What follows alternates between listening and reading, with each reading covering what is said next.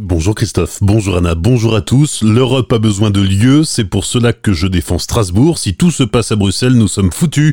Déclaration d'Emmanuel Macron depuis la Lituanie où il est en déplacement. Le chef de l'État réagissait hier à l'annulation de la prochaine session du Parlement européen prévue du 5 au 8 octobre dans la capitale alsacienne et qui aura finalement lieu à Bruxelles sur décision de David Sassoli, le président du Parlement européen.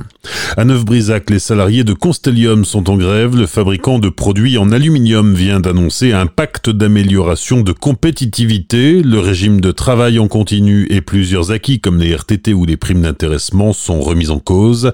Les salariés de nuit ont cessé le travail dès lundi et la grève s'est poursuivie hier. Les syndicats annoncent une grève qui pourrait durer tant que la direction ne change pas d'avis. Une campagne de dépistage massif du coronavirus programmée dans quelques jours à Schiltigheim. Cette campagne, menée par l'Agence régionale de santé, aura lieu dans quatre lieux à travers la ville du 5 au 8 octobre. Plus d'infos sur le site ville-schiltigheim.fr.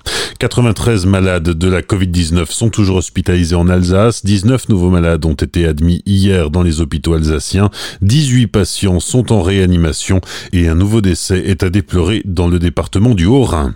Le trafic des TER perturbé hier matin entre Strasbourg et Célestat. Un accident de personnes survenu à Benfeld a provoqué l'arrêt du trafic vers 8h45. La circulation a pu reprendre progressivement deux heures plus tard.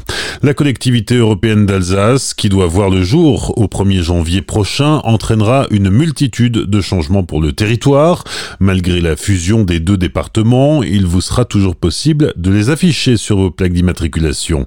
À partir d'aujourd'hui et jusqu'au 1er novembre, vous pourrez voter pour choisir le logo qui fera office de marqueur territorial sur les plaques. Une consultation dont se réjouissent Rémi Witt et Frédéric Bierry, les présidents des deux conseils départementaux, car ils sont bien conscient de l'attachement des Alsaciens à ce signe de reconnaissance, symbole fort de la renaissance institutionnelle de l'Alsace. Vous pourrez donc voter entre trois choix, le hacker, le drapeau avec le blason alsacien ou encore le Rotunvis. Pour voter, il faut vous rendre sur le site bit.ly slash consultation Alsace. Ce n'est pas la première fois qu'il va marcher pour respirer. Jérémy a déjà rallié Paris depuis Colmar pour montrer que l'on peut faire de grandes choses même en étant malade. Ce week-end, il remet ça lors d'un événement solidaire qui sera organisé au Stade Europe de Colmar. Il nous explique ce qui le motive. Montrer aux gens que même malade, on peut faire des choses. Donner un peu d'espoir aux gens qui sont eux-mêmes malades, parce qu'à travers ça, ils se retrouvent un peu la motivation. Et de surcroît, de récolter des fonds pour faire plaisir aux enfants qui sont hospitalisés, réaliser leurs rêves, offrir des cadeaux, vraiment euh, accompagner euh, ces, ces enfants qui sont dans la difficulté. Les gens pourront accéder au stade à partir de 19h le 3 octobre en présence de Claudio Capero, de Jérémy Grimm et de la star américaine Linda Lee Hopkins. Donc de 19h à 20h, il y aura un mini-concert des animations, discours avec la présence de la ministre de l'Insertion Brigitte Minkert. Donc une heure de fête et de, de rassemblement euh, solidaire pour un départ de la marche euh, samedi à 20h.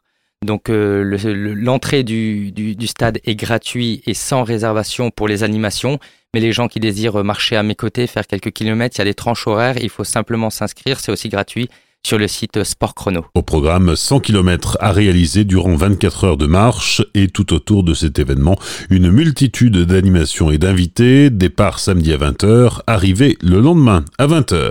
Et enfin, l'info affûtée, l'Alsacien Sébastien Loeb sera au départ du prochain Dakar qui se courra en Arabie Saoudite du 3 au 15 janvier prochain. Bonne matinée et belle journée sur Azure FM, voici la météo.